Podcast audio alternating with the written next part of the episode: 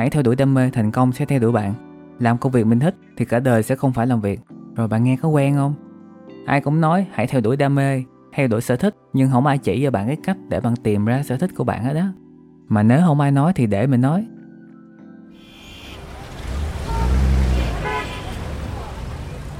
Các bạn đang nghe Ghi Đông Radio, podcast chia sẻ những bài học về đời sống, tâm lý và tình yêu, câu chuyện về những người trẻ trưởng thành vẫn đang còn trong chân loay hoay đi tìm hạnh phúc cho riêng mình. Đây sẽ là nơi truyền cảm hứng tích cực về một cái cảnh trong cuộc sống dưới góc nhìn của một người trẻ. Podcast được phát hành định kỳ vào mỗi thứ bảy hàng tuần. Và bây giờ hãy giữ chặt ghi đông và cùng mình khám phá nhé. À thì thực ra thì cũng có rất là nhiều bài viết, video chia sẻ cái cách mà để giúp bạn có thể tìm được sở thích của bản thân rồi. Mình nhận thấy rằng rất là hay, rất là hữu ích luôn á. Nhưng một vài người nói thôi thì vẫn chưa đủ. Thì mình nghĩ rằng sẽ cần thêm một vài ý kiến khác nữa. Vì thế trong cái lần quay trở lại với podcast sau một tháng tạm ngưng thì mình quyết định mình làm một số riêng dành cho những người trẻ hơn mình có thể tìm ra được sở thích, đam mê và theo đuổi nó. Giống với bản thân mình, mình đã tìm được cái đam mê về con chữ, về marketing vào năm 25 tuổi và cái sở thích hiện tại của mình cũng chính là việc làm podcast, truyền cái năng lượng tích cực đến mọi người. Lưu ý rằng cái nội dung podcast chỉ phù hợp cho những người chưa biết mình thích gì và đang đi tìm cái sở thích, đam mê cho bản thân mình. Còn những ai đã làm được những thứ mình yêu thích rồi thì có thể nghe cho vui cũng được. Đầu tiên hãy cùng mình tìm hiểu cái nguyên nhân cản trở bạn tìm ra cái sở thích và theo đuổi cái đam mê của bạn.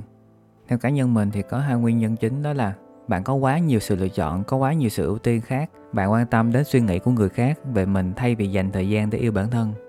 Số 2, bạn thờ ơ với cuộc sống, chưa thực sự nghiêm túc với sở thích của mình. Xã hội phát triển không ngừng, mỗi ngày bạn phải làm việc gặp gỡ với rất nhiều người, nhiều vấn đề trong cuộc sống phát sinh liên tục. Bạn bị cuốn vào các vòng xoáy của cuộc sống kiếm tiền đi làm đi học làm cho bạn không còn thời gian để quan tâm đến cái việc mà tìm niềm vui thực sự trong cái nội tại con người mình.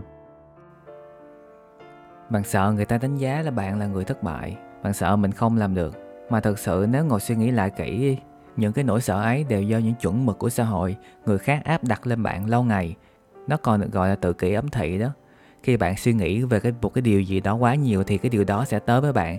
Giống như cái việc mà bạn nghĩ về sự thất bại thì sẽ làm cho bạn bị chùn bước đặc biệt là những người bạn luôn cản trở mọi quyết định của bạn. Mình nhận thấy rằng á, ai cũng mắc một cái bệnh đó đó là sự cố gắng nửa vời. Ngay cả bản thân mình cũng hay bị luôn á. Ví dụ như bạn thích chụp ảnh từ nhỏ bạn muốn trở thành một uh, photographer chuyên nghiệp đi nhưng mà bạn lại không dám theo đuổi nó, chỉ vì cái máy ảnh nó bắt quá. Bạn không có đủ tiền mua. Ok, bây giờ mình sẽ vào cái nội dung chính nè. Và cái nội dung quan trọng nhất luôn á, là các bước tìm ra sở thích của bản thân. Bạn hãy chuẩn bị một cái máy tính hoặc một cái điện thoại kết nối internet, một cái bút và một cuốn sổ. Và hãy làm theo các bước sau.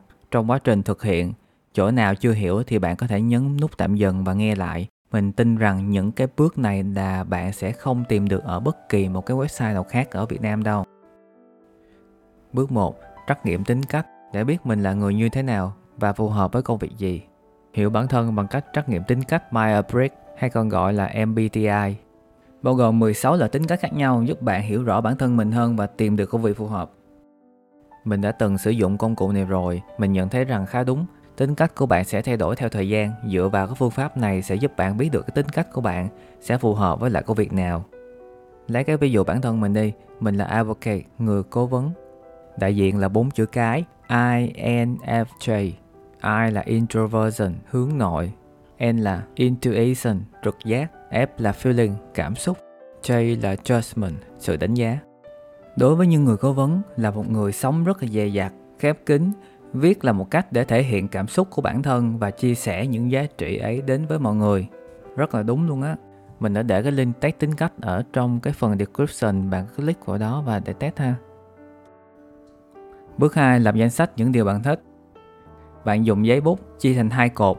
Cột bên trái là ghi những cái thứ mà bạn thích hoặc bạn muốn làm trước nay mà không làm được theo thứ tự ngẫu nhiên. Có bao nhiêu thứ thì liệt kê hết vào nha. Cột bên phải sắp xếp chúng theo thứ tự sự yêu thích giảm dần. Đến đây sẽ có bạn sẽ hỏi là, Ủa, bây giờ em không biết em thích gì thì sao anh?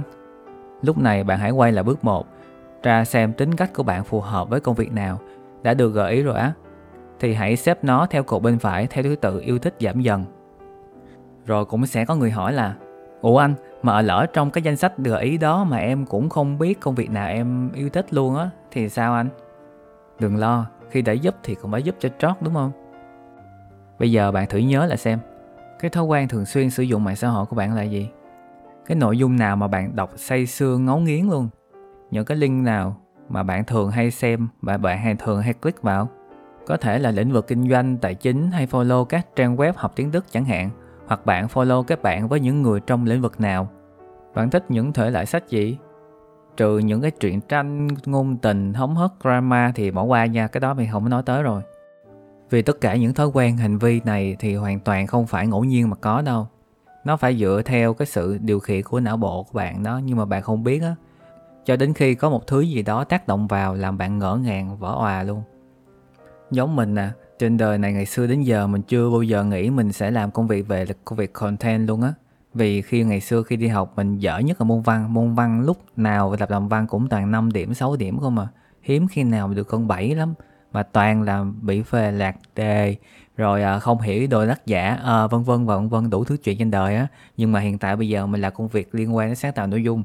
Bản thân mình còn không tin được nữa mà. Nếu mình được quay trở lại 4 5 năm về trước á thì để mà ghi những cái sở thích của mình vào cái cột ở bên tay phải thì mình sẽ ghi là theo thứ tự như sau du lịch viết lách chụp hình sáng tạo. Thời điểm đó thì chính bản thân mình mình còn không biết mình thích cái gì nữa. Chỉ biết là mình thích viết vậy thôi á thật sự mình không biết mình có hợp với công việc viết không nữa.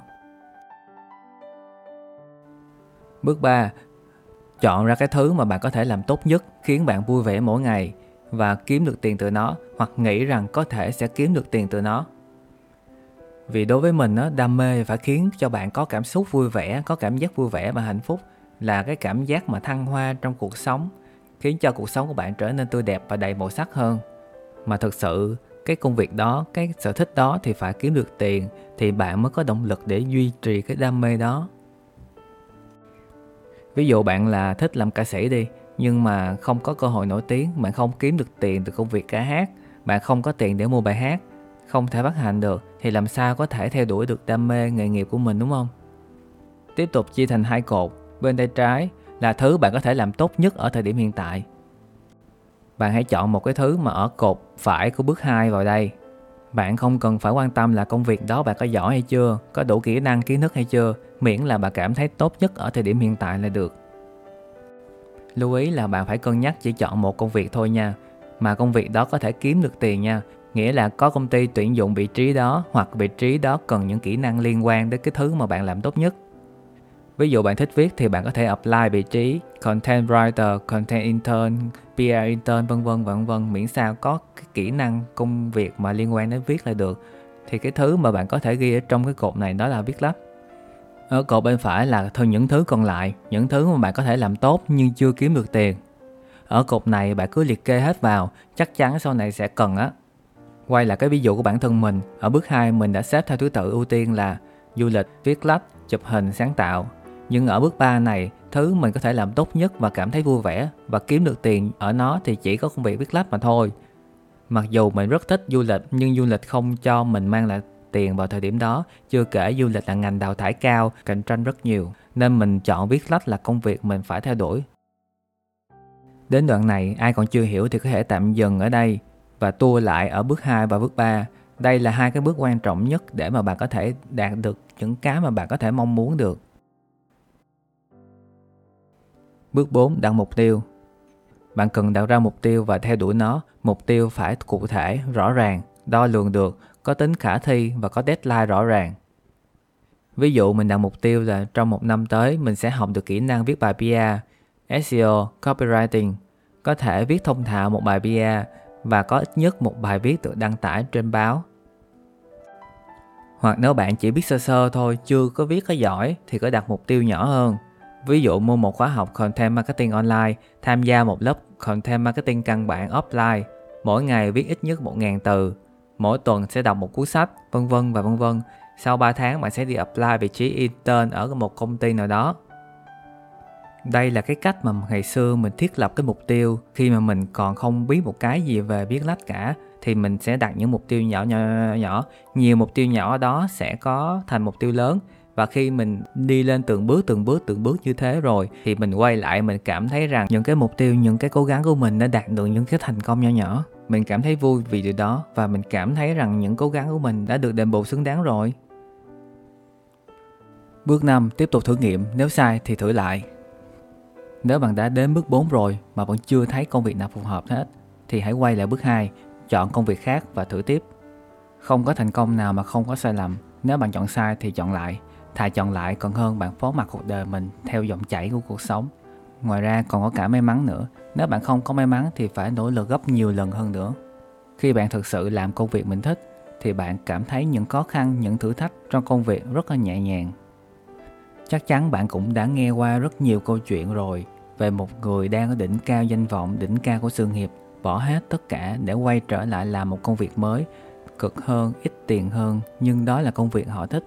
Mặc dù công việc đó tuy cực nhưng cho họ niềm vui mỗi ngày. Mình tin rằng đam mê là nguồn gốc của mọi điều tích cực xảy ra xung quanh bạn.